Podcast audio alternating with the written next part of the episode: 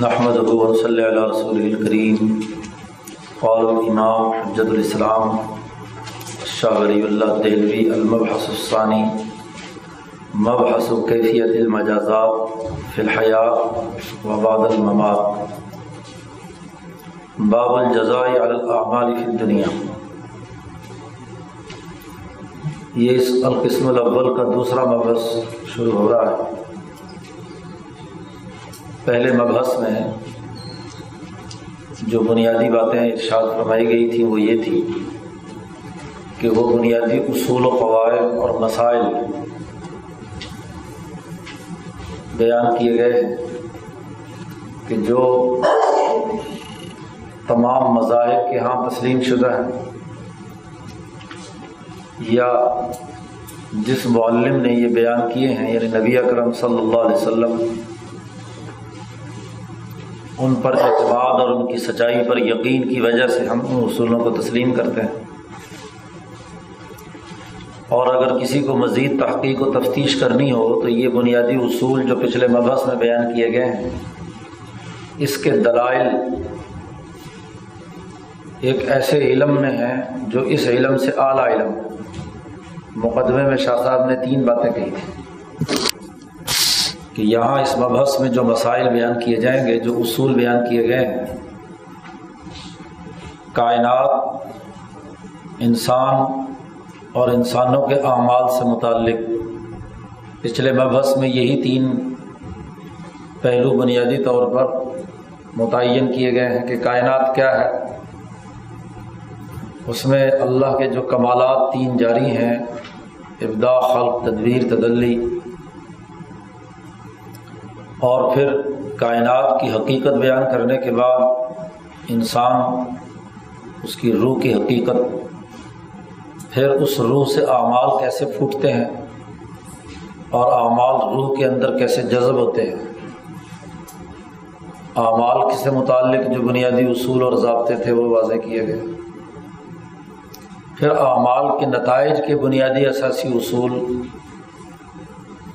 جو گزشتہ مبحث کے آخری باب میں ہم نے رمضان سے پہلے پڑھا تھا، اسباب مجازات، اس کے دو بنیادی اثاثی اصول بیان کیے تھے، ایک فرد کی انفرادی ذات اور ایک اجتماع کے اجتماعی تقاضوں کے تناظر میں۔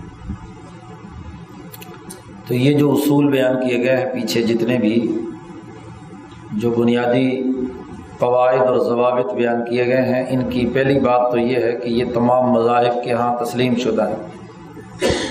اور یا یہ کہ نبی اکرم صلی اللہ علیہ وسلم پر ہمارا اعتماد اور حسن زن یہ ہے کہ انہوں نے جو باتیں بیان فرمائی ہیں قرآن و حدیث میں وہ صحیح اور درست ہے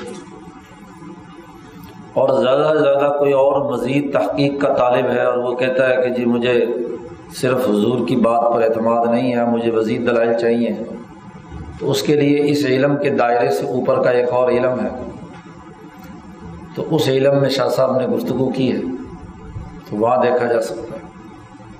بہرحال، اس پہلے مبحث میں بنیادی اثاثی اصول متعین ہو گئے۔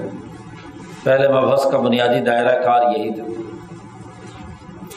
دوسرے مبحث کا تعلق کہ یہ جزا و سزا دنیا میں کیسے ہوتی ہے؟ اور موت کے بعد کے مراحل میں انسان پر کیسے آتی ہے؟ اس لیے اس مبحث کا عنوان قائم کیا، کیفیت المجازات فی الحیات اس دنیا کی زندگی میں جزا و سزا کی کیفیت کیا ہے؟ وہ بعد الممات، اور مرنے کے بعد حشر تک جو مختلف مراحل ہیں، ان میں جزا و سزا کی کیفیت کیا ہے؟ تو اس کی جو انسانی روح کے ساتھ اس جزا و سزا کا جو تعلق ہے، وہ یہاں زیر بحث لایا جائے۔ دنیا سے متعلق جو جزا و سزا کے کیفیت یا جو اس کی عملی پہلو ہیں، اس پر صرف ایک باب یہاں شاہ صاحب نے بیان کیا ہے۔ پہلا باب، اور اس کا عنوان قائم کیا ہے الجزا الاعمال فی دنیا دنیا میں اعمال پر جو جزا و سزا ہوتی ہے، اس سے متعلق یہ بات ہے۔ یہی آج ہمارے زیر مطالعہ ہے۔ اس باپ کے بارے میں بنیادی بات یہ سمجھنی چاہیے کہ پیچھے جو انسانی روح کے دو دائرے بیان کیے تھے، ایک ملکیت اور بہیمیت، اور ان دونوں کے باہمی ملاپ سے یہ انسانی روح یا انسان وجود میں آیا۔ تو اس دنیا میں جزا و سزا کا جو تعلق ہے، وہ اس حوالے سے ہے کہ یہ جو ملکیت اور بہیمیت، ان کے درمیان ایک ایسا تعلق ہے کہ جب ایک غالب آتی ہے تو دوسری مغلوب ہو جاتی ہے۔ اور دوسری غالب آتی ہے تو پہلے مغلوب ہو جاتی ہے۔ جن انسانوں کے اندر دونوں میں ملکیت اور بہیمیت میں تصالو ہے پچھلی بحثیں یاد رکھیں گے تو اگلی بات چلے گی۔ ان آٹھ اقسام میں جہاں دونوں میں آپس میں ملکیت اور بہیمیت میں صلح وہاں کا تو معاملہ زیر بحث نہیں ہے، کیونکہ انہوں نے باہمی مصالحت کر لی۔ اور اس مصالحت میں بھی جن کی ملکیت عالیہ اور بہیمیت صفیقہ ہوتی ہے، شدیدہ ہوتی ہے، جیسے انبیاء علیہ السلام ان کی جزا و سزا کا بھی معاملہ نہیں ہے۔ خاص طور پر اونچے درجے کے جو لوگ ہیں، مقربین۔ ان کے، ان پر جو کیفیات آتی ہیں، ان کا تو ضرور تذکرہ ہے کہ کبھی ملکیت سے متعلق کیفیت آ گئی اور کبھی بہیمیت سے متعلق کیفیت آ گئی۔ وہاں سزا کا تو تصور نہیں ہے۔ وہاں اعمال کے جو نتائج ہیں، اس کے حوالے سے بات چیت اور گفتگو۔ عام طور پر یہ ان دو ملکی اور بہیمی جو قوتیں ہیں یا روح ہیں، ان میں جن میں تجازب ہے، کشمکش ہے۔ کہ کبھی ایک غالب آ جاتی ہے تو دوسری سرے سے کیا ہے، ختم ہو جاتی ہے یا اس کے اندر دب جاتی ہے۔ یعنی دونوں کے درمیان لڑائی ہے۔ کشاکش کشمکش ہے۔ تو جن ملکیت اور بہیمیت، جن انسانی روحوں میں، اور اکثر انسان اسی سے تعلق رکھتے ہیں کہ ان کا تعلق ان کی دونوں کی روح کے دونوں پہلو جو ہیں، وہ ایک دوسرے کے ساتھ کیا ہے؟ تجازر کا تعلق رکھتے ہیں۔ اعتدال والے اور تصالو والے لوگ بہت تھوڑے ہوتے ہیں۔ تو یہ جو تجازب والے لوگ ہیں، دراصل ان کے زیادہ تر یہاں پر اس باب میں بحث کی گئی ہے کہ ان کے درمیان جو کشمکش ہے اس کے نتیجے میں جو کیفیتیں ظاہر ہوتی ہیں انسانی روحوں پر یا انسانی زندگی دنیا کی زندگی میں، ان کو اس باب میں زیر بحث لایا گیا ہے۔ گویا کہ بہیمیت اور ملکیت کی لڑائی کا جو کھیل ہے، اس کھیل کا نقشہ سر نے یہاں بیان کیا ہے۔ باقی رہی بات یہ کہ اس دائرے سے یعنی ملکیت اور بہیمیت کے دائرے سے اوپر کا جو معاملہ ہے، یا اس کے جو دور کے مزید اسباب ہیں، وہ چونکہ اس علم کے دائرے سے اوپر کی بات ہے۔ جزا و سزا کے وہ پورا مربوط نظام جو انسانی بہیمیت اور ملکیت کے دائرے سے اوپر کا ہے، تو اس کے لیے چونکہ مزید اعلیٰ علم کی ضرورت ہے، وہ یہاں زیر بحث نہیں لایا گیا۔ یہاں صرف اس بنیادی دائرے کو بالخصوص جو تجازب والی روحیں ہیں، ملکیت اور بہیمیت سے متعلق، اس کی جو کیفیات پیدا ہوتی ہیں اور عام انسانوں کی، اکثر انسانوں کی، کے ساتھ یہی معاملہ ہوتا ہے، تو اس کو یہاں زیر بحث لایا جا رہا ہے۔ اب دنیا میں اعمال کی جزا یا سزا جو ہوتی ہے، اس پر سب سے پہلے شاہ صاحب نے آیات قرآنیہ جو حسب دستور شاہ صاحب کا طریقہ کہا چونکہ یہ پہلی پوری قسم قواعد و ضوابط اور اصول سے متعلق ہے۔ تو یہاں بھی جو جزا و سزا کی کیفیت ہے، اس کی تفصیلات شاہ صاحب بیان نہیں کر رہے۔ تو شاہ صاحب نے دوسری کتابوں میں تفہیمات وغیرہ میں بیان کی ہیں۔ یہاں تو اس سے متعلق بھی بنیادی اصول متعین کر رہے ہیں، بنیادی قاعدے بتلا رہے ہیں۔ اس لیے ان قواعد و ضوابط جو قرآن حکیم کی آیات اور احادیث سے شاہ صاحب نے اخذ کیے ہیں، انہیں یہاں شاہ صاحب لا رہے ہیں۔ قال اللہ تعالی، اللہ پاک نے ارشاد فرمایا ہے کہ وما اسابقم من مصیبت فبما کسبت ایدیکم ویعفو عن کثیر تمہیں جب بھی کوئی مصیبت پہنچتی ہے، تو وہ تمہارے اپنے اعمال کا نتیجہ ہوتی ہے۔ فبما کسبت ایدیکم تمہارے اعمال ہی نے جو کام کیے ہوئے ہوتے ہیں اسی کے نتیجے میں وہ مصیبت آتی ہے۔ یعنی مصیبت خود انسان کے اپنے اعمال کے نتائج وہ یقف و عن کثیر۔ اور تمہارے بہت سے اعمال ایسے ہیں جو غلط ہونے کے باوجود اللہ تعالیٰ انہیں معاف کر دیتا ہے۔ کثیر اعمال معاف کر دیے جاتے ہیں۔ چند اعمال کی جزا و سزا اور مصیبت کی شکل میں تمہارے پر آتی ہے۔ قرآن حکیم میں صورت الشورہ میں یہ بات بیان فرمائے گی۔ ایسے ہی قرآن حکیم نے بنی اسرائیل کا تذکرہ کرتے ہوئے، خاص طور پر وہ یہودی اور عیسائی جو حضور صلی اللہ علیہ وسلم کے زمانے میں تھے، ان سے بارے، ان کے بارے میں قرآن حکیم نے تذکرہ کرتے ہوئے کہا بولو انہم اقام الطورات والانجیل وما انزل الیہم من ربہم. اگر یہ تورات پر عمل کرتے، انجیل پر عمل کرتے، اور وما انزل الیہم من ربہم اور جو ان کے رب نے یہ قرآن حکیم نازل کیا ہے یعنی تین کتابوں کا تذکرہ کیا ہے۔ اگر تورات، انجیل اور قرآن کے مطابق یہ نظام قائم کر لیتے اقام ہوں اس کے لیے اٹھ کھڑے ہوتے ان تعلیمات کو قائم کرنے کے لیے، تو اس کے نتیجے میں جو ان کو فائدہ پہنچنا ہے، وہ کیا ہے؟ لاقل بن فوقہم و من تحت ارجلہم۔ تو یہ آسمان سے بھی ان کو رزق ملتا اور ان کے زمین سے بھی نیچے سے زمین، من تحت ارجلہم، ان کے پاؤں کے نیچے سے بھی یہ کھاتے یعنی زمین سے بھی انعامات کی بارش ہوتی ہے اور آسمان سے بھی بارش اور دوگر جو انعامات اللہ تعالیٰ کے ہیں۔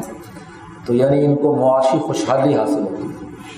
معاشی ترقی کرتے اگر یعنی یہ تورات، انجیل اور قرآن کے مطابق نظام قائم کرتے کیونکہ یہ جو پیچھے آیت کا سیاق و سباق چل رہا ہے وہ یہودیوں اور عیسائیوں سے متعلق ہے۔ تو یعنی قرآن کے نازل ہونے سے پہلے تورات اور انجیل برحق کتاب تھی۔ اس پر بھی یہ عمل پیرا رہتے، صحیح طریقے سے اس کا نظام قائم کرتے۔ اور اب چونکہ قرآن پاک نازل ہو چکا ہے، تو اس قرآن پاک کی تعلیمات کو بھی مان لیتے۔ اور قرآن کو ماننے کا مطلب تو رات اور انجیل کو ماننا بھی ہے۔ کیونکہ ان سے متصادم تو کوئی بات قرآن نے بیان نہیں کی۔ تو ضرور یہ معاشی حوالے سے خوشحال ہوتے، آسمان سے بھی ان پر ہن برستا اور زمین سے بھی ان کے لیے فصلیں اور انعامات ہوتے تو قرآن پر عمل کرنے یا تورات و انجیل پر عمل کرنے کا دنیا میں ایک انعام بیان کیا گیا ہے کہ دنیاوی خوشحالی معاشی ترقی اور کامیابی حاصل ہوتی ہے۔ اسی طرح قرآن حکیم میں صورت القلم میں ایک تفصیلی قصہ ہے۔ اس کی طرف شاہ صاحب نے یہاں اشارہ کیا ہے۔ وقول اللہ تعالیٰ فی قصت اصحاب الجنہ۔ باغ والوں کا ایک قصہ ہے۔ ہینا مانا صدقہ ما پالا تو چونکہ یہاں علماء کے لیے کتاب لکھی ہے تو اشارہ کر دیا کہ وہ بڑا تفصیلی قصہ ہے۔ کہ کچھ بھائیوں نے مل کر فصل کاشت کی تھی اور فصل کے بارے میں دستور یہ ہوتا ہے، آج بھی جو گاؤں دیہاتوں میں لوگ ہیں، کہ فصل کے موقع پہ جو غریب غربا اور جو کمزور لوگ ہوتے ہیں، وہ فصل کے وقت آ جاتے ہیں، تو لوگ ان کو کچھ نہ کچھ ان کے کھانے پینے کے لیے، خرچے کے لیے ذمہ دار کا دل وسیع ہوتا ہے، اس لیے وہ ان کو تقسیم کر لیتا ہے۔ تو جب ان کی فصل بڑی اچھی، بڑی عمدہ تھی، تو انہوں نے ان کے سے ایک بھائی نے کہا کہ بات یہ ہے کہ دن میں اگر ہم فصل کاٹیں گے تو یہ یتیم مسکین ہمارا پیسہ نہیں چھوڑیں گے۔ تو اس لیے صبح صبح تین بجے نکل کر ہم جا کر فصل کاٹ لائیں اور ان کے اٹھنے سے پہلے پہلے ساری فصل سمیٹ کر اپنے گھر لے آئے۔ اس ارادے سے وہ نکلے۔ ہاں جی اور جب وہاں پہنچے تو ایسی شدید آندھی اور طوفان آیا کہ وہ ساری فصل تباہ و برباد ہو کر ہاں جی ریزا ریزا ہو گئی۔ قرآن نے اس کا نقشہ کھینچا ہے۔ تو ان میں سے ایک بھائی نے پہلے منع کیا تھا کہ یہ حرکت مت کرو۔ اللہ نے جو رزق دیا ہے تو غریبوں کو بھی دو۔ تو اس نے کہا، دیکھا، میں نے کہا نہیں تھا کہ تمہاری جو نیت میں خرابی پیدا ہوئی، اس نیت کی خرابی کا یہ ثمرہ ملا کہ تمہارے ہاتھ کچھ نہیں آیا۔ تو گویا کہ دنیا میں ان کی بد نیتی یا یتیموں اور مسکینوں کے حقوق توڑنے کے نتیجے میں دنیا میں ان کو سزا دی گئی کہ ان کی فصل ساری کی ساری اجاڑ دی گئی۔ یہ قرآن حکیم کی آیت لائے، اور چوتھی آیت لائے ہیں قرآن حکیم کی، اور اس کے بارے میں نبی اکرم صلی اللہ علیہ وسلم نے ان آیات کی جو تشریح کی ہے، اس کو بیان کیا۔ وقال رسول اللہ صلی اللہ علیہ وسلم فی قوله تعالی۔ اللہ تعالیٰ کے اس قول کے بارے میں نبی اکرم صلی اللہ علیہ وسلم نے فرمایا، قرآن کا قول کیا ہے کہ وہ ان تبدو معافی انفسکم او تخفو تمہارے دلوں میں جو کچھ ہے، اس کو لوگوں کے سامنے ظاہر کرو یا چھپاؤ۔ چاہے وہ ظاہری طور پر لوگوں کے علم میں آ جائے یا دل کے اندر تم نے کوئی نیت اچھی یا بری کی ہے یو حاصل تم اللہ اللہ تم سے اس کا ضرور حساب لے گا۔ یہ نہیں ہے کہ تم نے پختہ ارادہ کر لیا اور کسی اور کو، دنیا میں کسی انسان کو پتہ نہیں، لیکن تم نے برائی کا ارادہ کر لیا ہے۔ عمل پر آمادہ ہو تو اس کا حساب تم سے ضرور لیا جائے گا۔ اسی طرح دوسرا اللہ کا ایک قول ہے کہ میں یہ عمل سو ان جس نے بھی برا عمل کیا، اس کا ضرور بدلہ دیا جائے گا۔ اب جو حدیث ہے، نبی اکرم صلی اللہ علیہ وسلم نے فرمایا کہ جب دو بھائی ایک دوسرے پر تلوار تان لیں قتل کرنے کے لیے، تو قاتل اور مقتول دونوں جہنمی ہیں۔ تو صحابہ نے پوچھا کہ قاتل کا جہنمی ہونا تو سمجھ میں آتا ہے، مقتول تو بیچارہ مارا گیا، وہ جہنم میں کیوں جائے گا؟ تو حضور صلی اللہ علیہ وسلم نے فرمایا کہ حریص علی قتل صاحبی وہ دل کے اندر پورا حرص اور لالچ اس کے اندر بھرا ہوا تھا کہ دوسرے بھائی کو اس نے قتل کرنا ہے۔ تو وہ تو معاملہ یہ ہے کہ وہ اپنے بھائی کو قتل کرنے لگا تھا، لیکن قتل کا بس اس کا نہیں چلا، اس کا چل گیا۔ تو نیت اور ارادہ تو تھا نا دوسرے کو قتل کرنے کا۔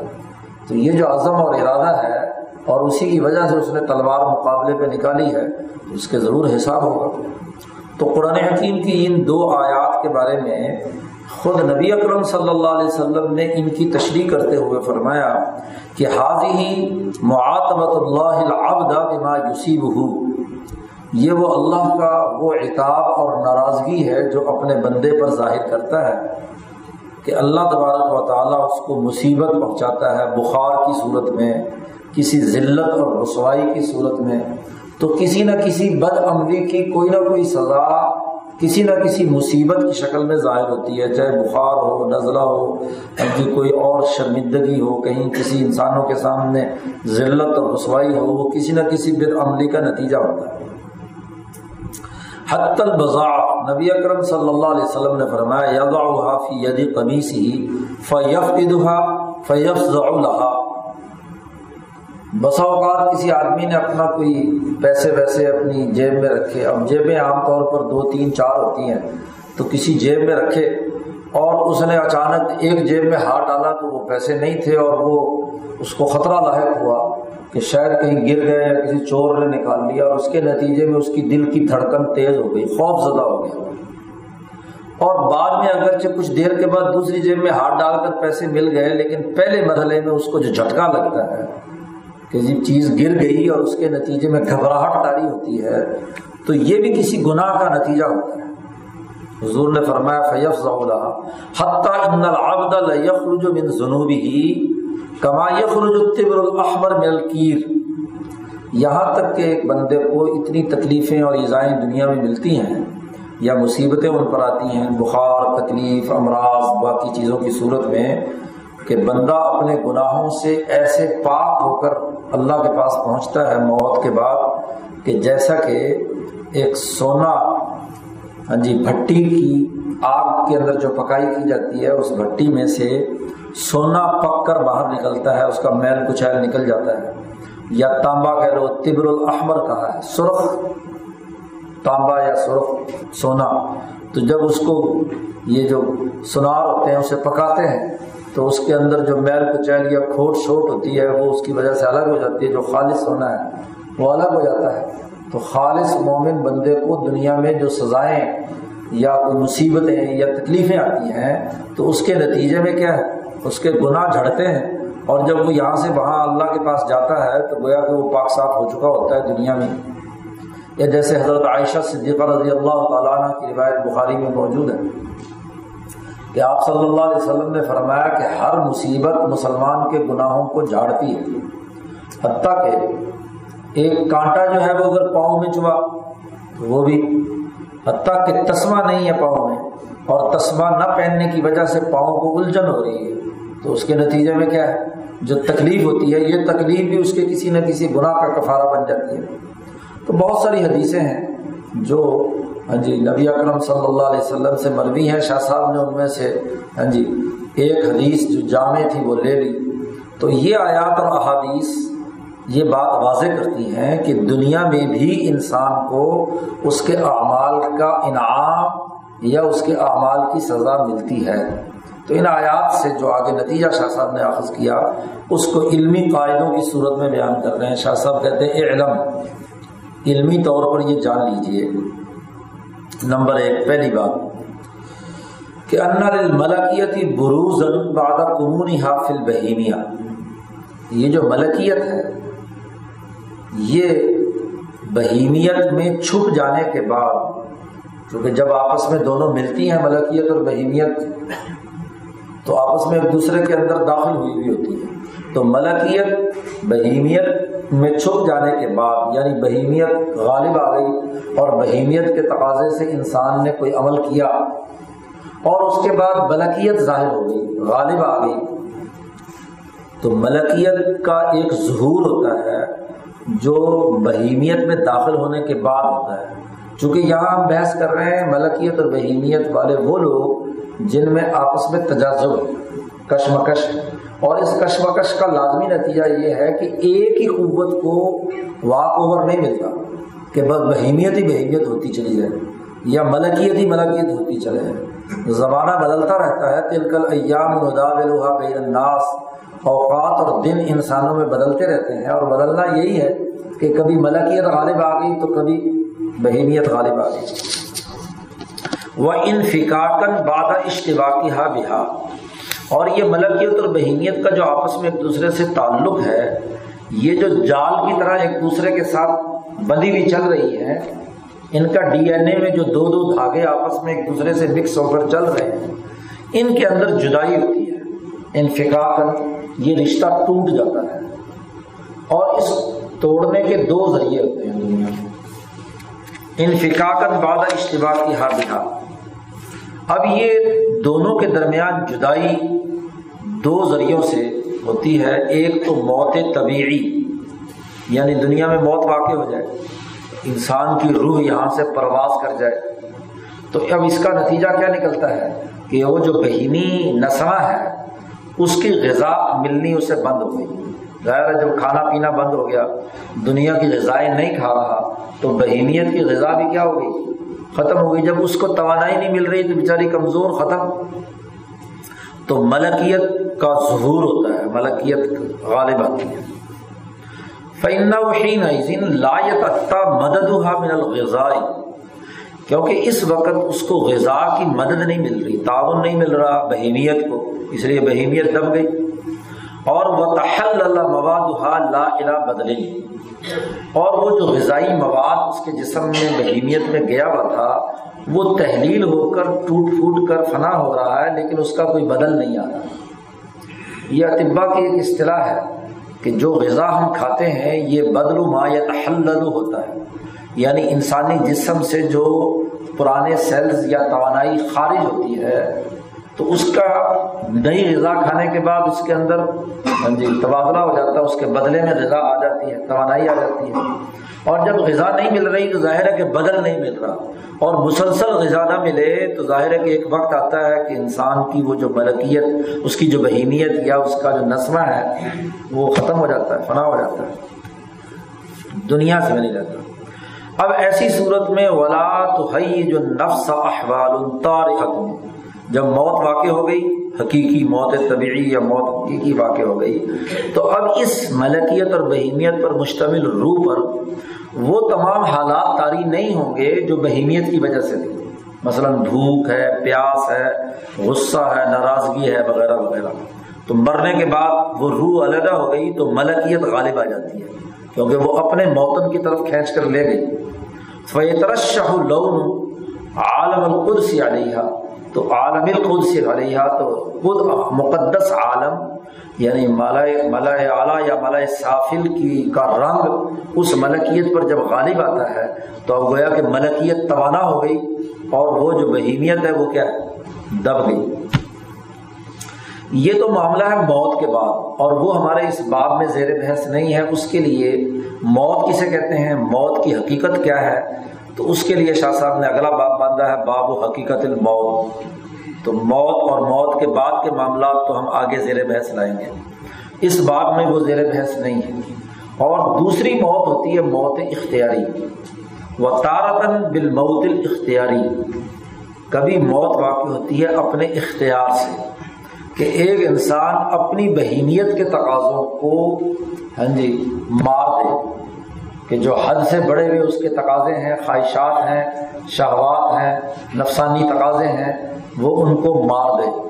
وہ جو صوفیہ نے کہا ہے کہ منہ تو قبل ان تمو تو مر جاؤ مرنے سے پہلے۔ تو مر جاؤ مرنے سے پہلے کا مطلب اپنی بہینیت کے تقاضوں کو بھوک لگی ہوئی ہے، لیکن وہ بھوک برداشت کر رہا ہے روزے کی وجہ سے۔ تو گویا کہ بہیمیت کے تقاضوں کو وہ مار رہا ہے۔ اپنے اختیار سے اس نے اپنے بہیمی تقاضوں کی موت قبول کی ہے، اپنی جنسی خواہشات کی موت قبول کی ہے، اپنی پیاس کی موت قبول کی ہے، اس کو موت اختیاری کہتے ہیں۔ یعنی ریاضت اور مشقت سے انسان اپنی بہیمیت کو ایک حدود کے اندر برقرار رکھے، نہ یہ کہ وہ اس کی تقاضوں اور اس کی خواہشات کے پیچھے دوڑنے لگے۔ خاص طور پر جب وہ حد سے زیادہ تجاوز کر جائے۔ بس اتنا دے جس سے وہ خود باقی رہے اس کا وجود۔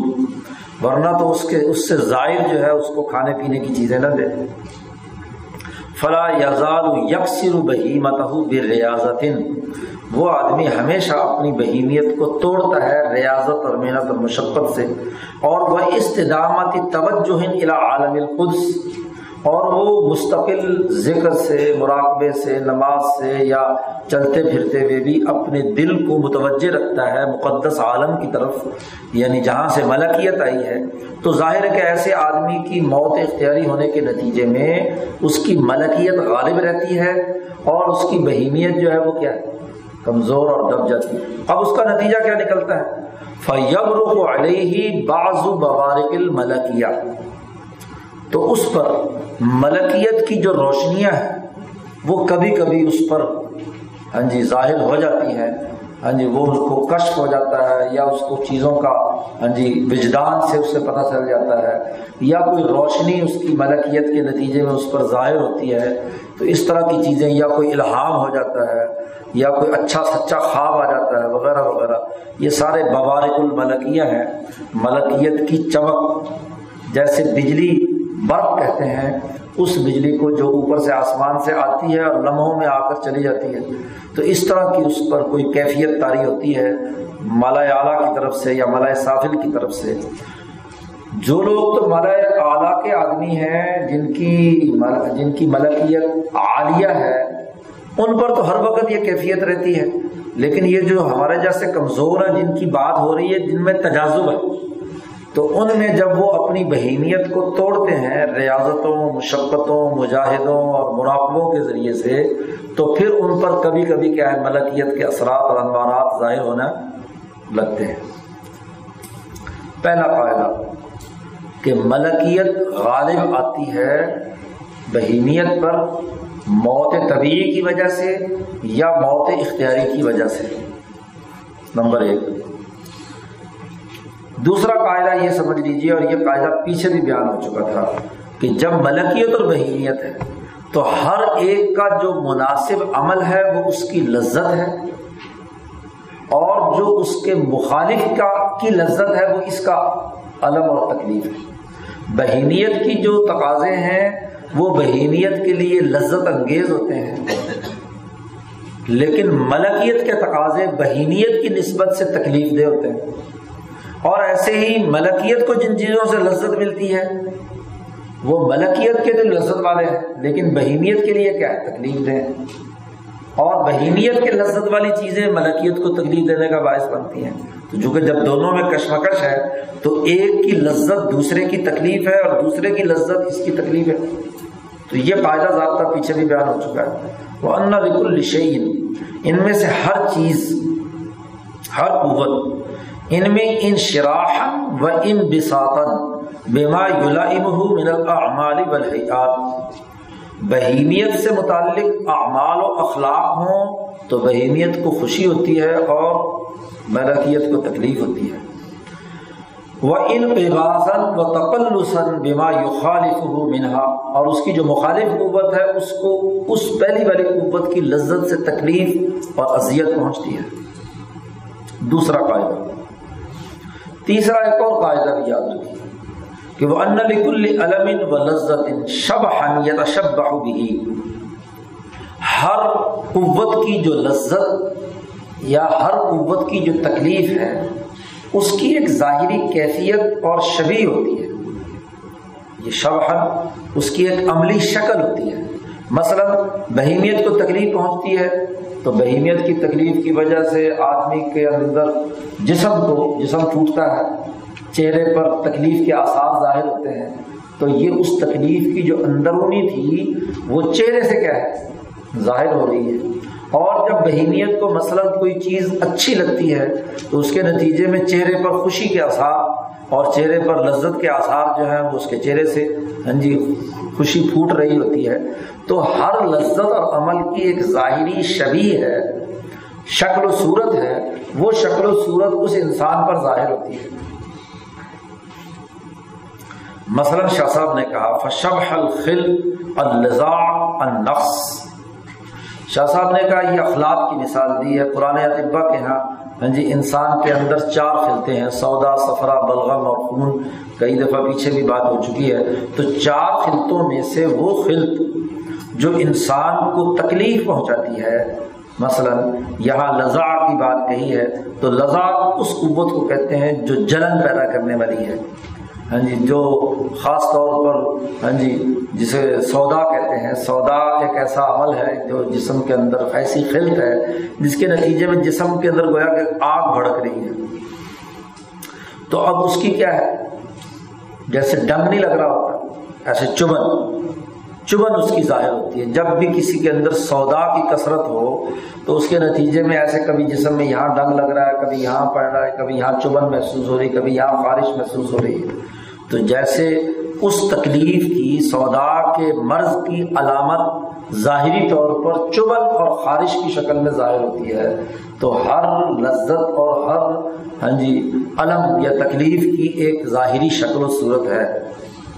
یا جیسے مثلا سفراوی مادہ جس کے اندر غالب ہے، تو سفرا کی حرارت انسان کے اندر، انسان کے مزاج میں چڑچڑا پن اور اندرونی کرب کی کیفیت سے انسان گزرتا۔ آ مسلسل تکلیف ہو رہی ہوتی ہے۔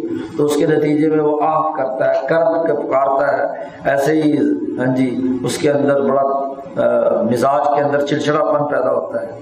اور ایسے آدمی کے اندر جس میں سفرا یا سودا کا غلبہ ہوتا ہے، تو وہ اپنے خواب میں بھی جو چیزیں دیکھتا ہے، خواب بھی ایسے ہی دیکھتا ہے جن کا تعلق آگ سے ہے۔ نیران و کہ کہیں بھڑکتی ہوئی آگ میں اپنے آپ کو گرا ہوا دیکھتا ہے۔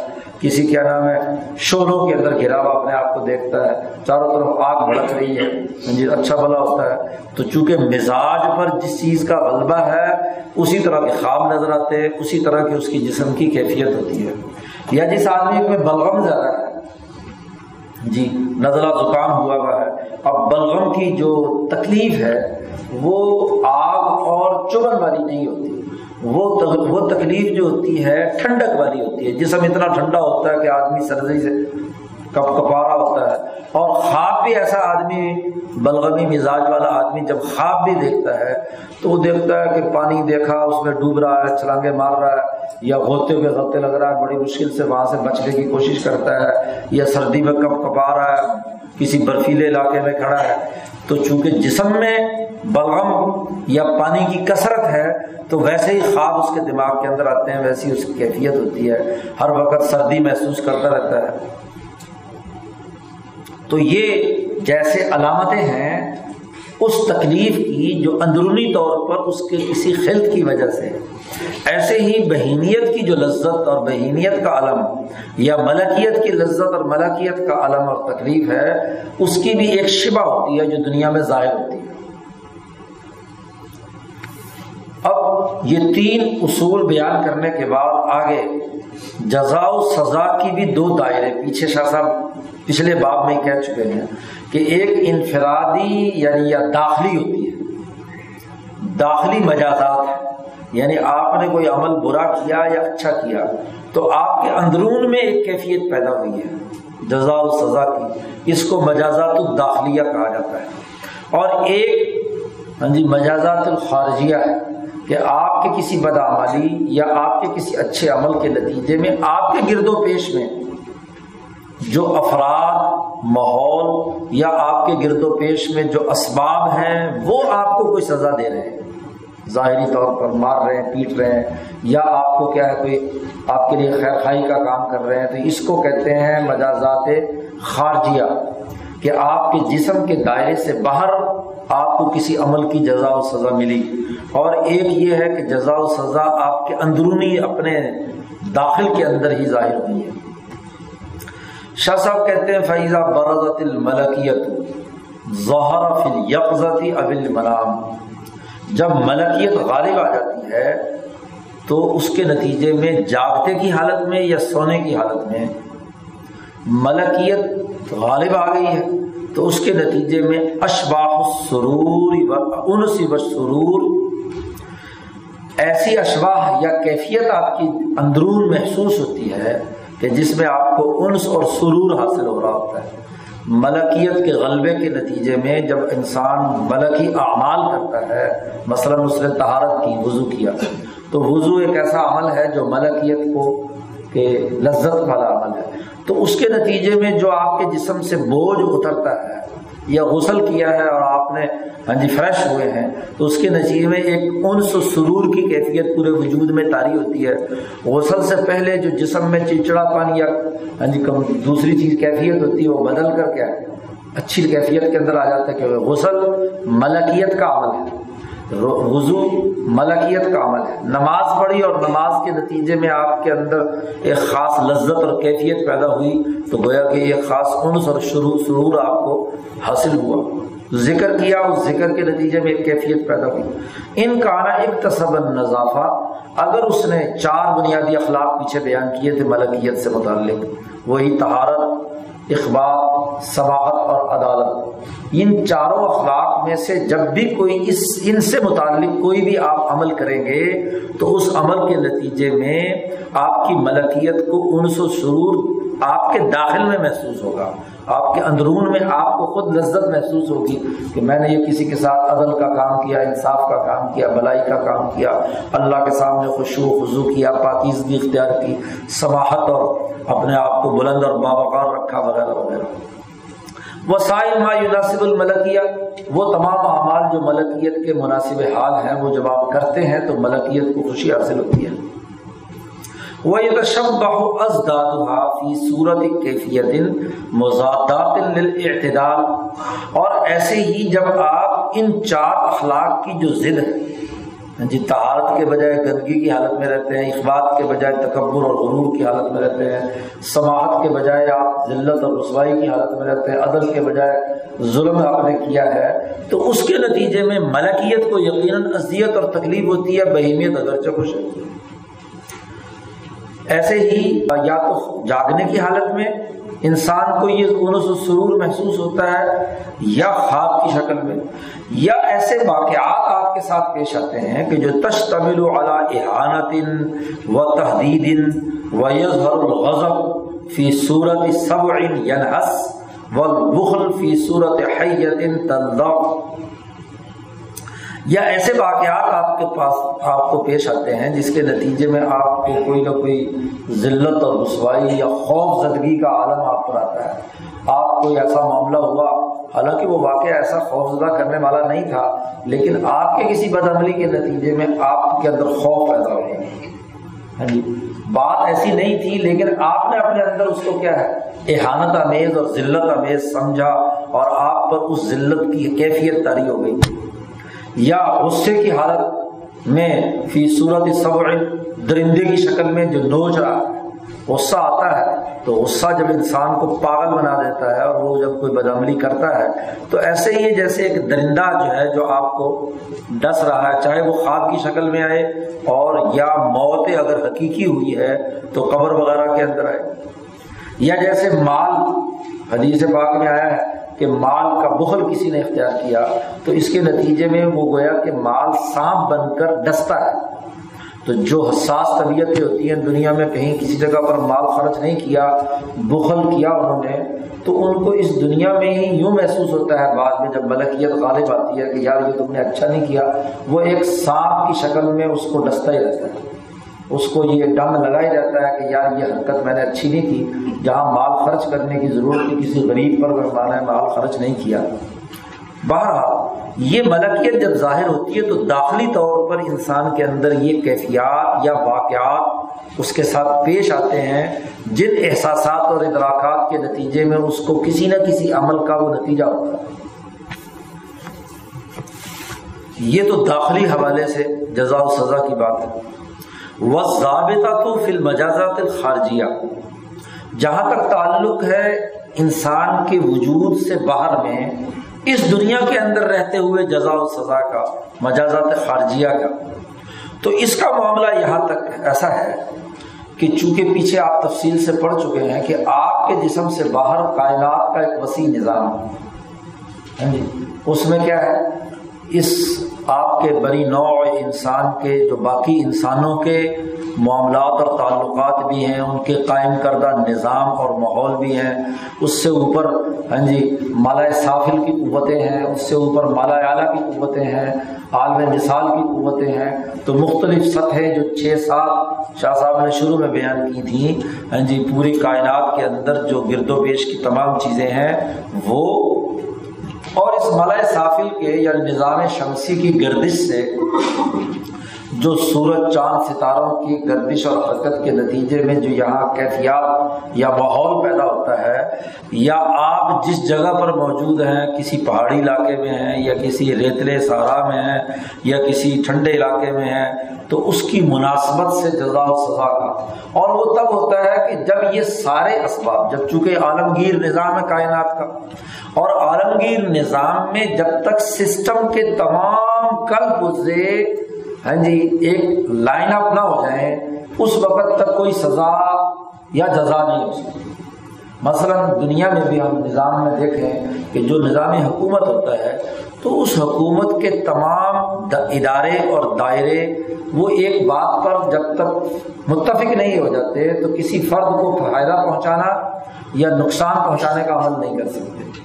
اب عدالت نے حکم بھی دے دیا ہو کہ جی اس کو پھانسی چڑھا دو، لیکن پولیس نہیں دیتی یا حکومت فیصلہ نہیں کرتی، اس کو ڈلے کرتی ہے تو نہیں ہو سکتا نا کام۔ جرم ثابت ہو گیا۔ جرم ثابت ہونے کے بعد عدالت نے، پہلے تو عدالت کا پروسیجر ہے، پھر عدالت کے پروسیجر کے بعد آگے انتظامیہ کا پروسیجر ہے۔ ہاں جی تو یہ سارے ادارے جو سسٹم چلانے والے ہیں، وہ سب متفق ہوں گے، کسی آدمی کی پھانسی یا سزا پر تو تب پھانسی آئے گی نا۔ یا کسی کو کوڑے مارنے، کسی کو سزا دینے کے لیے، تو جو تمام لوگ متفق ہوں گے، تو تب کیا ہے؟ تمام اسباب جمع ہوں گے، تو تب نتیجہ نکلے گا۔ اسی طرح کائنات کا جو ایک نظام ہے، جس سے نظام پھوٹ رہا ہے اور اس نظام میں اللہ نے یہ بات طے کر لی ہے کہ وہ سسٹم کو بائی پاس نہیں کیا جائے گا۔ آپ پہلے یہ اصول پیچھے پڑ چکے ہیں کہ ولن تجد علی سنت اللہ تبدیلا ایک آدمی سزا کا مستحق ہو چکا ہے، ایک آدمی انعام کا مستحق ہو چکا ہے۔ لیکن چونکہ سسٹم ابھی تک پورے طور پر ایکٹیو نہیں ہوا یا اس کے تمام اسباب جمع نہیں ہوئے، سسٹم ابھی تک اس کے لیے تیار نہیں ہے تو وہ جزا و سزا نہیں ہو سکتی۔ تو وہ ایک وقت تک وہ جزا و سزا رکی رہتی ہے۔ اگر تو اسباب اکٹھے ہو گئے تو ہو گئی، نہیں ہوئی تو اس دنیا کے اندر وہ جزا و سزا جو خارجی ہے، بسا اوقات نہیں ملتی۔ یا بسا اوقات کوئی انعام ملنے والا ہوتا ہے تو وہ انعام نہیں ملتا۔ تو اس کے لیے ضابطہ یہ ہے کہ انہا تکون فی تضائفی اسباب۔ اس میں چونکہ بہت سے اسباب کا مجموعہ کام کرتا ہے جزا و سزا کے حوالے سے اس دنیا میں۔ تو فمن احاطہ بتل کل اسباب۔ جو آدمی ان تمام جو کائنات میں بکھرے ہوئے اسباب ہیں یعنی نظام کائنات اور اس کے تمام اسباب اور تقاضوں کا احاطہ رکھتا ہے، احاطہ کر سکتا ہے۔ اور وہ تبصل ان نظام المبعث منہا اور اس کے ذہن میں، دماغ میں وہ کائنات کا نظام جس سے جزا و سزا کا عمل حرکت میں آتا ہے، پھوٹتا ہے، تو اس سسٹم کو جس نے اپنے دماغ میں منقش کر لیا، پختہ کر لیا، تو عالمہ۔ وہ علمی طور پر یہ بات جان لے گا، قطعا قطعی طور پر۔ کہ یہ بات طے شدہ ہے کہ ان الحق لا یدع عاصیا الا یجازیہ فی الدنیا۔ کوئی نافرمان ایسا نہیں ہے کہ جس کو دنیا میں اللہ سزا نہ دے، لیکن یہ سزا ہوتی ہے ما رعایتی ذالک نظام اس نظام کی رعایت رکھتے ہوئے۔ نظام کو بائی پاس کر کے اللہ پاک ڈائریکٹ جا کر کہے گا جی یہ مجرم ہے، اس کے اوپر۔ ہاں جی اس کو مار دو۔ تو ایسا نہیں۔ سسٹم کے تمام کل پرزے حرکت میں آتے ہیں اور وہ متفق ہوتے ہیں تو نتیجہ نکلتا ہے۔ اس کے لیے بنیادی ضابطہ ایسا یہ فیقون اذا حدعت الاسبات عن تنعیمه و تعظیمه نعم بسبب الاعمال الصالحہ او عذب بسبب الاعمال الفاجرہ۔ جب تمام اسباب لائن اپ ہو جاتے ہیں، وہ سب متفق ہو جاتے ہیں کسی فرد کو دنیا میں انعام دینے یا دنیا میں سزا دینے کے لیے، تو پھر اس کے اچھے اعمال کے نتیجے میں دنیا میں انعام دیا جاتا ہے اور برے اعمال کے نتیجے میں عذاب دیا جاتا ہے۔ اور وہ یقون اجماعت الاسباب اعلیٰ اب یہاں سے صاحب نے آگے اس میں سے اس دنیا میں سزا و جزا بعض اوقات لوگوں کو نہیں ملتی۔ انعام نہیں ملتا، انہوں نے بڑے اچھے کام کیے، بڑے نیک لوگ تھے، بڑے سارے کام کیے۔ تو اصول تو یہ ہے کہ ان کو انعام ملنا چاہیے۔ اور جن لوگوں نے کیا ہے، بڑے برے کام کیے ہیں، اصول تو یہ ہے کہ ان کا تختہ الٹا جانا چاہیے، ان کے خلاف انقلاب آنا چاہیے، لیکن نہیں آ رہا۔ تو کیا وجہ ہے؟ سشا صاحب کہتے ہیں بکون ایزا اجماعت الاسباب ہاں جی اعلیٰ علامی ہی اسباب تو جمع ہو گئے بسا اوقات کہ اس کو سزا ملنی چاہیے۔ تمام اسباب نے طے کر لیا لائن اپ ہو گئے کہ اس کو سزا ملنی چاہیے فلاں ایک جرم کی، جو اس نے فلانا ایک جرم کیا تھا۔ لیکن معاملہ یہ ہے کہ مجموعی طور پر وہ نیک آدمی ہے بکانا صالح ایک جرم اس سے سرزد ہو گیا اور اس جرم کی ایک سزا اسے ملنی چاہیے۔ کوئی عمل ایسا نہیں جس کی سزا و جزا نہ ملے۔ وکان قبض معارضت صلاحی غیر کبھی تو اس اس کی جو نیکی ہے، اس کی بنیاد پر اس کا اس سزا کو روکنا مجموعی اسباب کے نتیجے میں کوئی بری بات نہیں ہے۔ تو اس کے نتیجے میں ہوتا کیا ہے کہ وہ جو اچھے اعمال ہوتے ہیں، وہ جو اچھے اعمال اس کے پہلے کیے ہوئے ہیں، اس کے نتیجے میں اس کی جو آنے والی مصیبت، سزا آنے والی تھی، اس میں یا تو تخفیف ہو جاتی ہے یا اچھے اعمال کے بدلے میں اس کی وہ بلا ٹل جاتی ہے۔ اسی کو کہا گیا کہ صدقہ جو ہے وہ بلاؤں کو ٹالتا ہے۔ نبی اکرم صلی اللہ علیہ وسلم نے فرمایا صدقہ تدفع البلا صدقہ جو ہے وہ بلا کو ٹال دیتا ہے۔ تو اس نے چونکہ ایک نیک عمل کیا ہوا ہے، خالص نیت سے کیا ہوا ہے، اور کوئی بد عملی بھی اس سے ہوئی ہوئی ہے بد عملی چاہتی ہے کہ سزا ملے اور اسی وقت مثلا ملے، تمام اسباب اکٹھے بھی ہو گئے۔ لیکن عین آخری لمحے پہ یہ ہوا کہ اس کی کسی نیکی کی وجہ سے اس عذاب کو ٹال دیا گیا۔ ایک وقت کے لیے، یا تخفیف کر دی گئی کمی کر دی گئی جیسے ایوب علیہ السلام کی بیوی نے ایوب علیہ السلام کو بڑی راحت پہنچائی، مصیبت کے اندر بڑا کام کیا، اور ایوب علیہ السلام نے اس کی کسی غلطی کی وجہ سے اس کو کہا کہ جی سو کوڑے لگاؤں گا، قسم اٹھا لی۔ اب معاملہ یہ کہ جب ایوب علیہ السلام ٹھیک ہو گئے تو اللہ میاں نے کہا کہ جی اب سزا تو قسم اٹھائی ہوئی ہے، کسی غلطی کی سزا تو اسے مل رہی ہے۔ لیکن اس کے نیکی کے اعمال کی کثرت کے نتیجے میں کیا ہوا کہ وہ سزا میں تخفیف ہو گئی۔ حضرت ایوب سے کہا کہ ایک جھاڑو لو جس میں سو تنکے ہوں اور وہ جھاڑو ایک دفعہ اس کو زور سے مار دو تو گویا سو کوڑوں کے برابر ہو گئی۔ تو سزا تو ملی، لیکن سزا کے اندر کیا ہو گئی؟ تخفیف ہو گئی ان کی اس نیکی دوسرے اعمال کی وجہ سے۔ بس اوقات ایسا بھی ہوتا ہے۔ کیونکہ کوئی انتقام لینا مقصود نہیں ہے دنیا میں۔ مقصود تو کیا ہے؟ اس کو درست راستہ پر لانا، یا اس دنیا کے اندر جو جزا و سزا ہے، وہ اس کو درست راستے پر لانے کے لیے ہے۔ انعام ہی یا تمام اسباب جمع ہو گئے تھے کسی نیک کام کی وجہ سے کسی آدمی کو اس انعام کا بدلہ دینے کے لیے۔ لیکن معاملہ یہ تھا کہ باقی معاملات کے اندر بکانا فاسق ہے ہاں جی وہ بڑا فاسق فاضر تھا۔ ہاں جی کمپنیاں بھی کسی کو گفٹ دینا چاہتی ہیں، لیکن اس کی حرکتیں باقی غلط ہوتی ہیں۔ کسی اچھے کام کی وجہ سے اس کو اچھا کوئی گفٹ دینا چاہتی ہیں، لیکن ادھر سے وہ بندہ جو ہے نا، وہ گڑبڑ کرتا ہے۔ تو کیا ہوتا ہے؟ سوریفت ازا ازالتی نعمت ہی یہ جو اس کا فسق و فجور کا عمل ہے، وہ اس کی اس نعمت کو، اس گفٹ کو دینے سے روک دیتا ہے کہ جناب یہ اس کو نہیں، ملنا چاہیے اس کے بدلے میں۔ اب ایسی صورت میں کیا ہوتا ہے؟ وکانا کل معارض اسبابیہ اب باقی اسباب تو اکٹھے ہو گئے، لیکن یہ گویا کہ ایک جو نیا پہلو سامنے آیا، مجموعی نظام کی وجہ سے، تو گویا کہ اس کے اسباب میں یہ ایک قسم کا رکاوٹ پیدا ہو گئی کہ وہ فوری طور پر دنیا کے اندر بدلا جو ہے وہ سامنے نہیں آ سکا۔ او اجمعت علی مناسبت اعمالی امید فی ذالک امدادا بینا. اور یا یہ کہ وہ تمام اسباب اس کے تمام اعمال کی مناسبت سے جمع ہو گئے اور کوئی رکاوٹ بھی نہیں ہے۔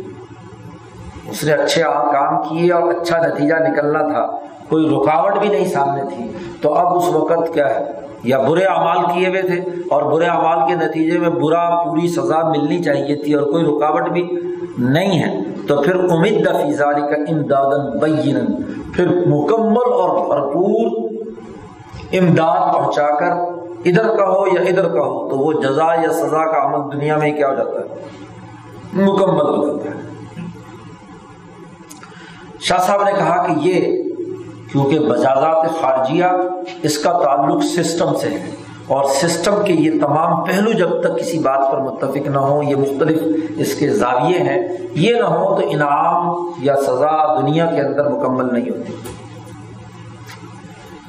اچھا اسی طریقے سے ایک استثنا اور بھی ہے، اور وہ یہ کہ ربما کانا حکم النظام او جب من حکم الاعمال۔ بسا اوقات کسی انسان کے اعمال کے نتیجے میں پورے سسٹم کا آرڈر پاس ہو گیا۔ کائنات کے عالمگیر سسٹم کا حکم جاری ہو گیا کہ اس کو سزا ملنی چاہیے یا اس کو انعام ملنا چاہیے۔ اب سسٹم کا حکم حکم النظام آ چکا ہے۔ لیکن بسا اوقات اس حکم پر عمل درآمد کرنے میں ڈھیل دے دی جاتی ہے۔ فیوستد رجو بالفاجر۔ اس گناہ گار کو مثلاً مزید ڈھیل دی جاتی ہے کہ سزا جو ہے نا، مزید پکی ہو۔ ابھی تو مثلاً کوڑے مارنے کی سزا کا مثلاً فیصلہ ہوا ہے، لیکن اس کو مہلت دی گئی کہ کوڑے لگ گئے تو ہاں جی معاملہ سزا کا ایک حصہ کم ہو جائے گا۔ تو اس کو رسی ڈھیلی چھوڑ دی گئی۔ جس کو قرآن نے کہا کہ اذا اردنا ان کا قریتن ہاں جی امرنا مترفیہا ففسقوا فیہا فحق علیہ القول فدمرناها تدبیرا۔ ہاں جی تو جب اس کو ہم ڈھیل دیتے ہیں، تو ڈھیل دینے کے نتیجے میں وہ کیا کرتا ہے؟ مزید گناہوں میں گھستا چلا جاتا ہے۔ جب وہ مزید خرابیاں کرتا چلا جاتا ہے، تو پھر ایک ہی وقت کے اندر کیا ہے؟ پوری کی پوری قوم یا پوری کی پوری جماعت یا فرد کو راستے سے ہٹایا جاتا ہے۔ نظام نے حکم دیا وہ یوزئی کو ظاہر اسی طریقے سے بسا اوقات ایک نیک آدمی ہے۔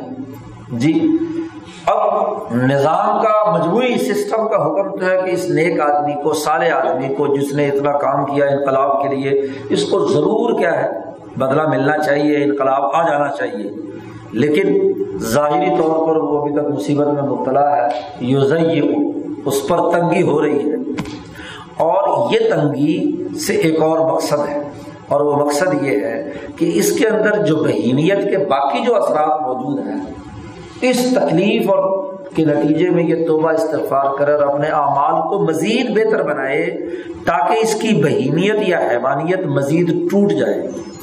وہ یسرف تزیق و علاقہ سری بہیمتی اس کی یہ تنگی یا مصیبت، اس کی جو ہاں جی بہیمیت کے اثرات ہیں، مزید جو تھوڑے بہت بچے ہوئے ہیں، وہ ان کو بھی بالکل توڑ کر ملکیت مکمل طور پر اس کے اندر ظاہر ہو جائے۔ اور وہ یوفہم کا اور وہ یہ سمجھ لے کہ یہ جو مصیبت آئی ہے یا یہ جو تنگی ہو رہی ہے باوجود نیک اعمال کرنے کے باوجود اچھے اور نیک کام کرنے کے، باوجود اس بات کے کہ تہارت اختیار کی اخبار اختیار کی سماعت اختیار کیا، اور اس کے عدل و انصاف کے لیے ہم نے اتنی جد وجہد اور کوشش کی، اور پھر یہ تنگی آ رہی ہے، یہ رکاوٹیں آ رہی ہیں، تو اس کے نتیجے میں اس کی بہیمیت ٹوٹے، اور جو کوئی بچے کچے اثرات موجود ہیں، بہیمیت کے یا غلط کاموں کے، وہ اس کے اندر سے نکل جائیں۔ جی اس کی مثال ایسے ہی ہے جیسے کوئی آدمی کڑوی دوائی اس لیے پیتا ہے کہ جی رغبت کے ساتھ، خوشی کے ساتھ کہ اس کے نتیجے میں مزید صحت ہو جائے گی۔ جی صحت مند تو تھا، مزید کڑوی چیزیں کھا کر اس نے اپنے اندر سے یعنی جتنا بھی بلغمی اور خرابی کے مادے ہیں، وہ باہر نکالنے کے لیے اس نے مزید کڑوی دوائیں کھا رہا ہے، لیکن خوشی سے کھا رہا ہے۔ تو باوجود وہ نیک کام کرنے کی مصیبتوں میں ہاں جی وہ موجود ہے، جیسے انبیاء۔ اب نبی اکرم صلی اللہ علیہ وسلم کے بارے میں فرمایا گیا کہ متواصل الاحزان، اس دنیا کی تریسٹھ سال آپ کی زندگی مسلسل غموں مسلسل غموں کی حالت سے گزری، تنگی کی حالت میں گزری۔ فقر آپ نے اپنے لیے اختیار کر لیا۔ ہاں جی غربت کو اپنے لیے اختیار کر لیا کہ خود اپنی ذات کا مواد نہیں اٹھانا۔ تو اپنے لیے خود اپنے اختیار سے چیز قبول کر لی۔ تو اس کا مطلب یہ ہے کہ اگر بہیمیت کے کچھ بچے کچھ اثرات ہیں بھی، تو انہیں دور کر دیا جائے۔ اور یہی مطلب ہے نبی اکرم صلی اللہ علیہ وسلم کے اس قول کا کہ جس میں آپ صلی اللہ علیہ وسلم نے فرمایا مسل المومن یہ حدیث پیچھے گزری ہے کہ مسلمان کی مثال ایسے کا مسل الخامہ من ذرا وہ جو کھیتی باڑی گندم وندم ہے، نرم کھیتی اگتی ہے، اس کی مثال ہے کہ جب ہوائیں آتی ہیں تو وہ کبھی اس فصل کو ادھر لٹا دیتی ہیں، دوسری طرف کی ہوا آئی، اس نے ادھر لٹا دیا۔ تو وہ ادھر ادھر جیسے جیسے ہوائیں ہاں جی پھیرتی رہتی ہیں، ایسے ایسے وہ بھی فصل مڑتی رہتی ہے۔ کیونکہ نرم ہے اس کا ڈنڈا، اس لیے کبھی ادھر چلا گیا، کبھی ادھر چلا گیا، جیسے جیسے ہوا ہے، ویسے ویسے ادھر ادھر ہو رہا ہے۔ حتیٰ یکت یا اجل ہو یہاں تک کہ اس کی موت یا وقت مقرر آ جائے۔ تو نرم فصل جو ہے جب تک پک نہ جائے، اس وقت تک ہوائیں ادھر ادھر آتی رہتی ہیں اور وہ اس کو برداشت کرتی ہے۔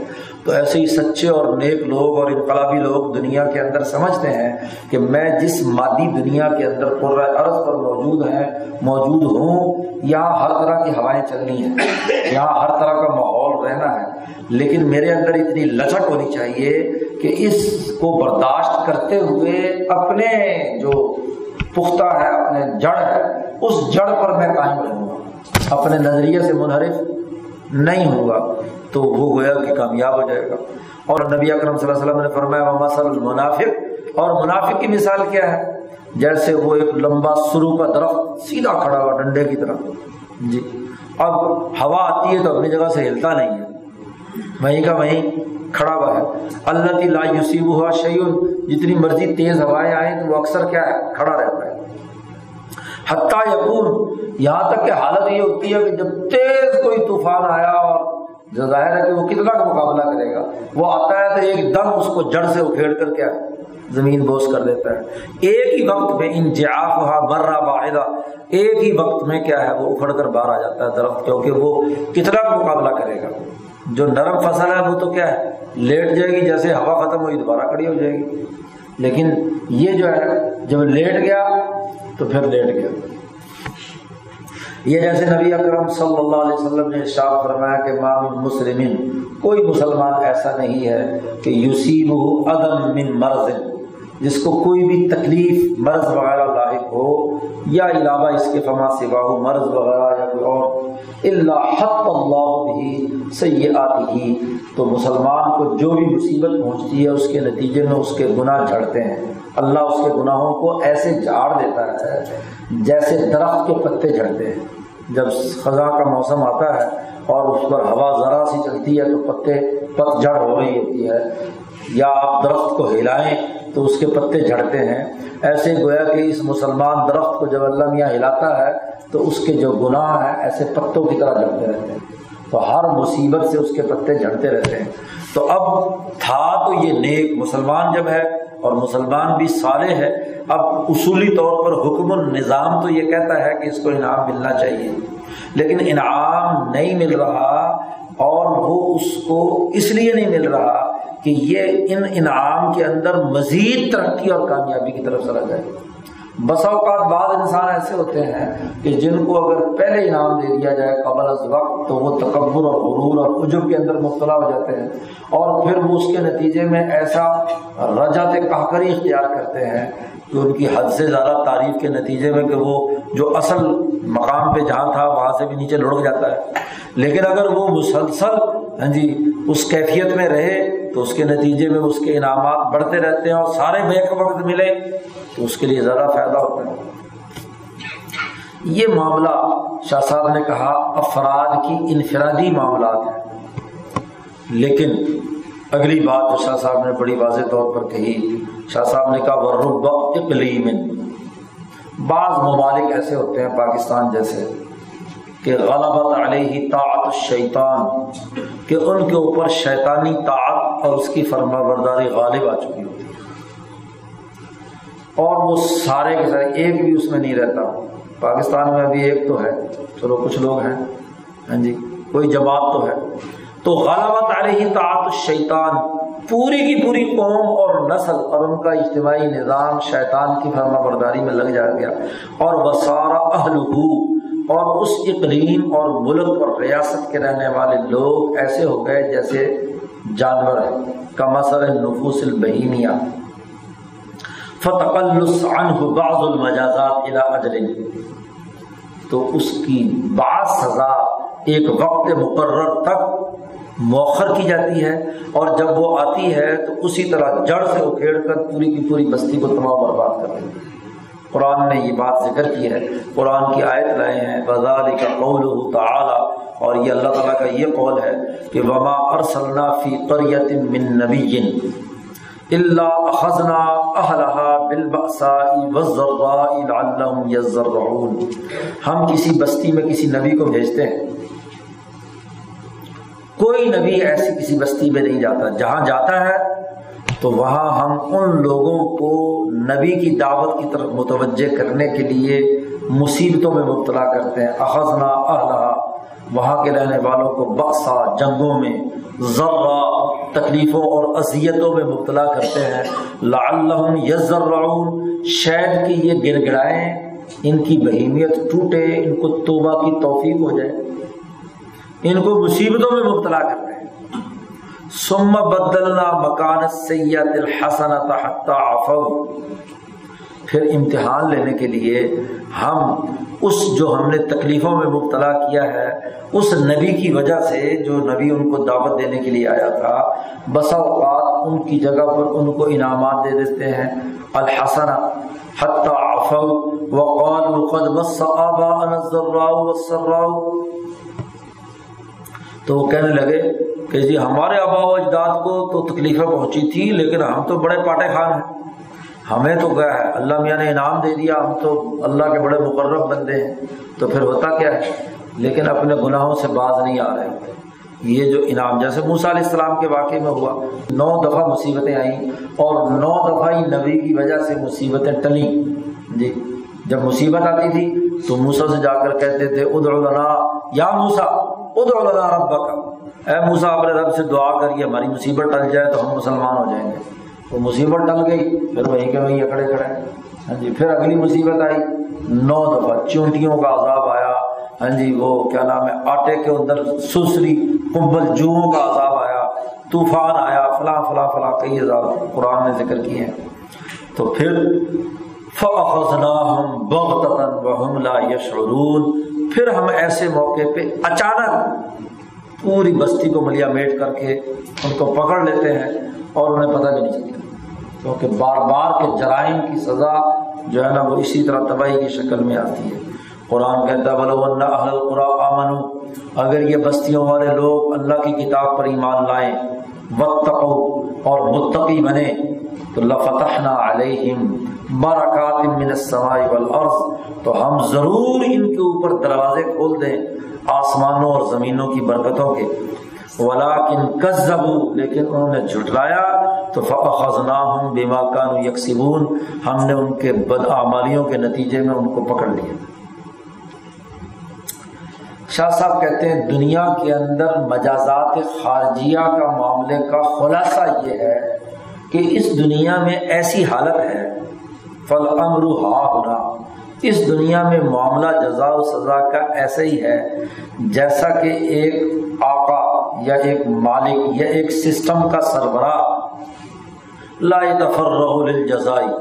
ابھی وہ گویا کہ سزا و جزا دینے کے لیے فارغ نہیں ہے، کسی اور کام میں مصروف ہے۔ ابھی اپنی کمپنی کے لوگوں، اپنے ملک کے لوگوں، اپنے افراد کو، اپنی جماعت کے لوگوں کو سزا دینے کے لیے فارغ۔ گویا کہ سزا یا انعام دینے کے لیے فارغ نہیں ہے۔ فائزہ کانا یوم القیامہ قیامت کا دن آئے گا تو سارا کا انہ تفر رہا گویا کہ وہ فارغ ہو گئے۔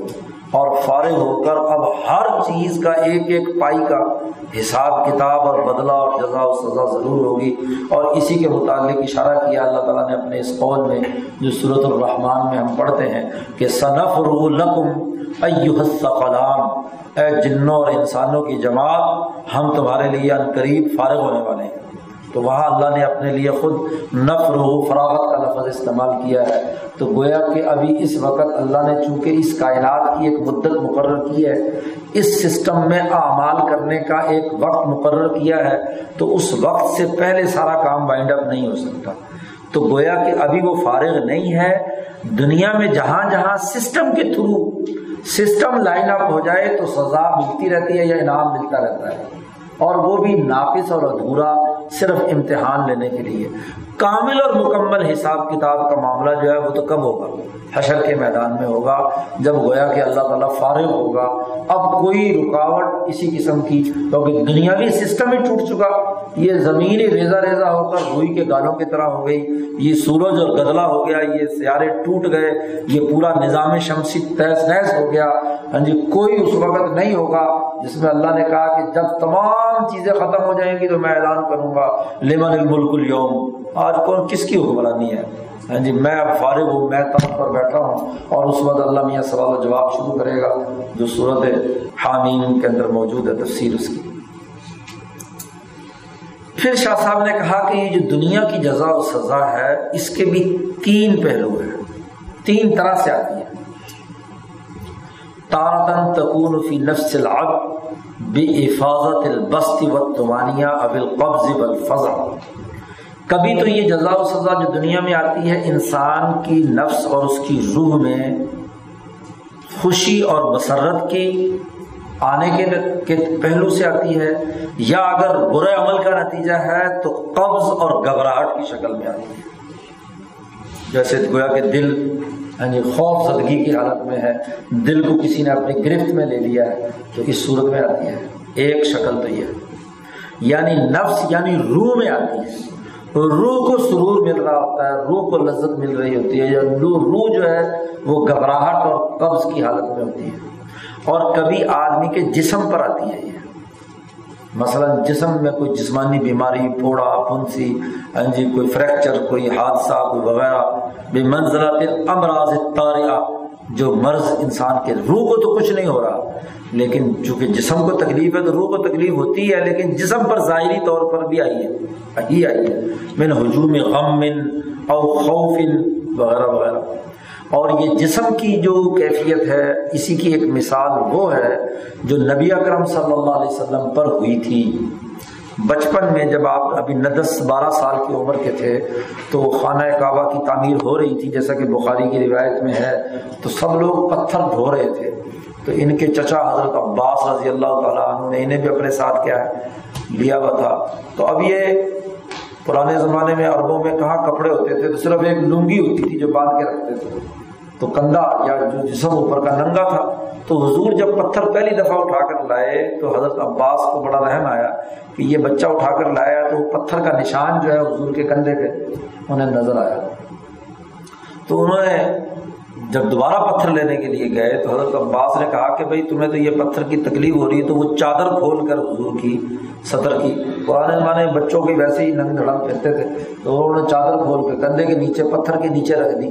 لیکن جیسے ہی چادر کھلی تو حضور صلی اللہ علیہ وسلم بے ہوش ہو کے زمین پہ گر گئے اور اپنا لباس مانگا۔ جب چادر ڈالی تو پھر حضور صلی اللہ علیہ وسلم کو کیا ہوش آیا؟ تو گویا کہ سطر کا کھلنا نبی اکرم صلی اللہ علیہ وسلم کے بدن مبارک پر اس کا اثر ظاہر ہوا کہ آپ کو بے ہوشی کی کیفیت تاری ہو گئی۔ مغشین علیہ قبل نبوت ہی نبوت سے پہلے کا یہ معاملہ ہے۔ ہینا کشف عورت ہو جب آپ کی عورت کھل گئی یعنی سطر کھل گیا۔ اور کبھی یہ ہوتا ہے کہ نہ روح میں آیا جزا و سزا نہ بدن میں، بلکہ انسان سے جو تعلق رکھنے والا مال یا اس کی اولاد یا اس کی بیوی یا اس کے رشتے دار ہیں، سزا یا انعام جو ہے وہ اس حوالے سے ظاہر ہوا۔ مال ختم غائب ہو گیا یا مال مل گیا۔ ہاں جی بیوی فوت ہو گئی یا بچ گئی۔ ہاں جی بچے فوت ہو گئے یا بچے بچ گئے یا بچے بیمار ہو گئے۔ اور اس کے نتیجے میں یہ تکلیف کے اندر مبتلا ہے، وغیرہ وغیرہ۔ فی مال ہی و اہلی۔ تیسری وجہ یہ ہوتی ہے۔ تیسرا تیسرا پہلو جزا و سزا کا دنیا میں یہ ہوتا ہے۔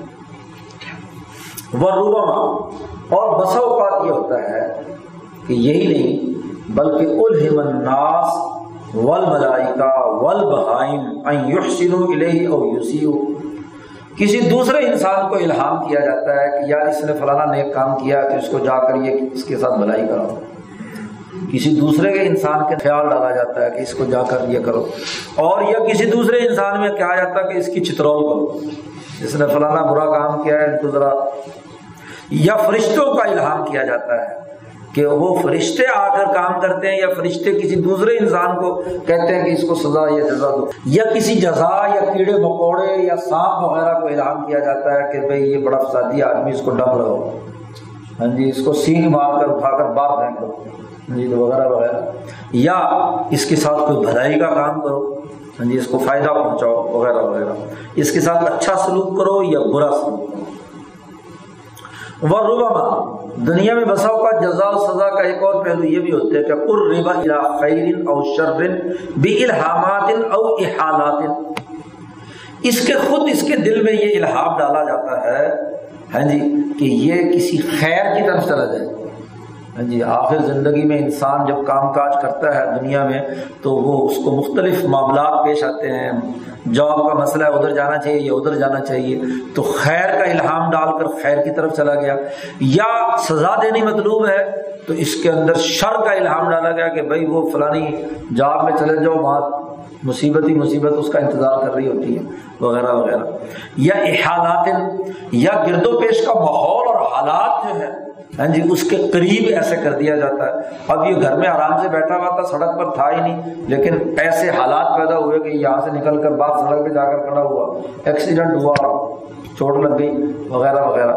تو کسی نہ کسی طریقے سے، کسی نہ کسی پہلو سے جزا و سزا کا کوئی نہ کوئی عمل چلتا رہتا ہے۔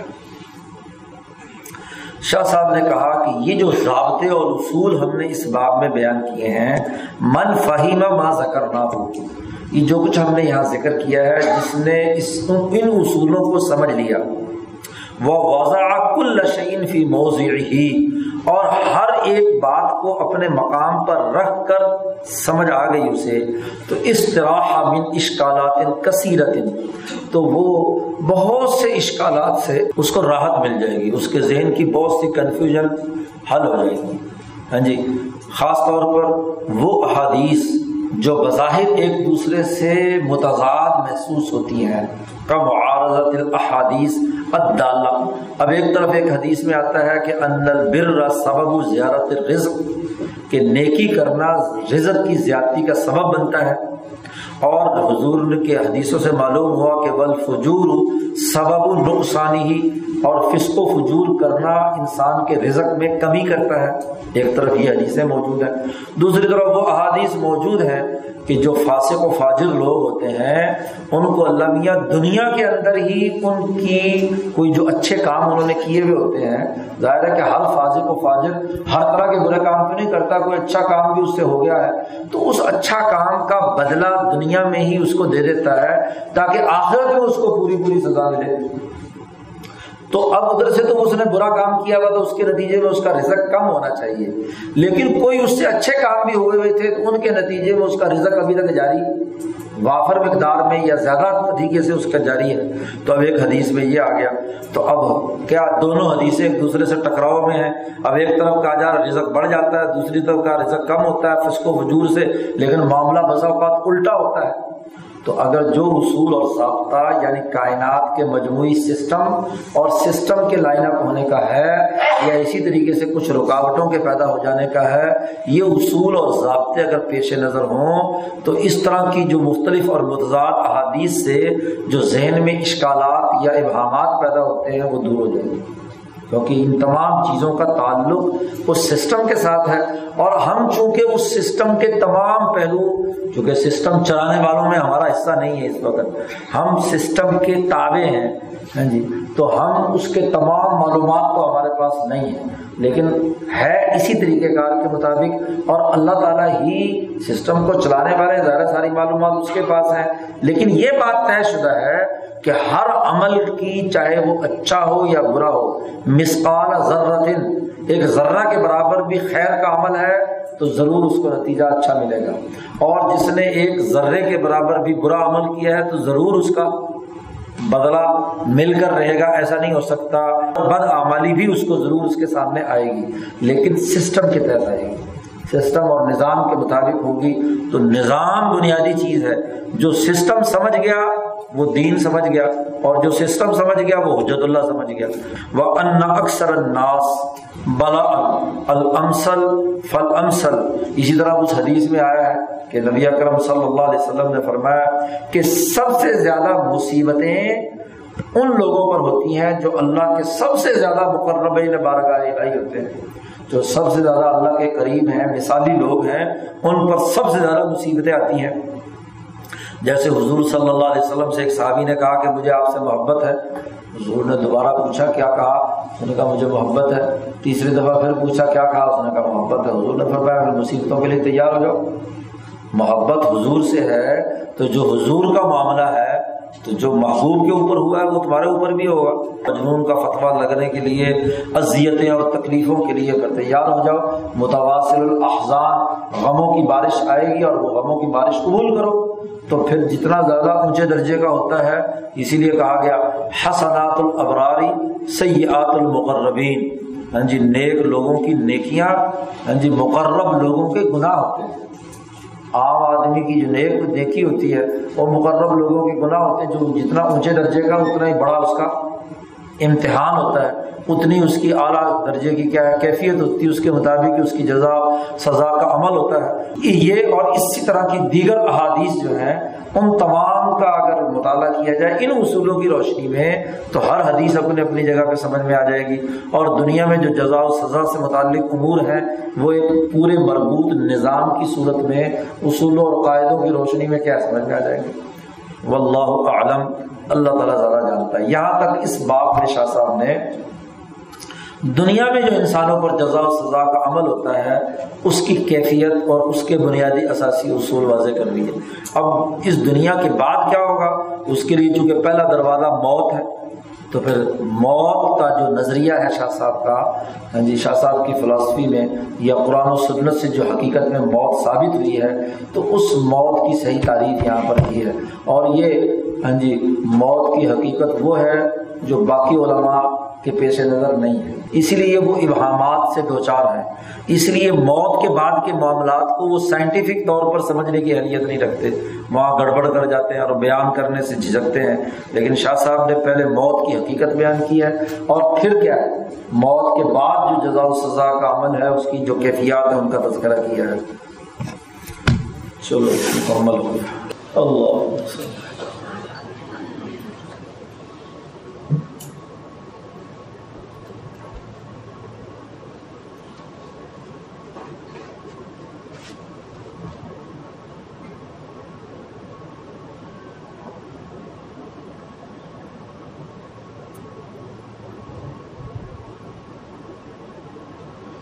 بھائی۔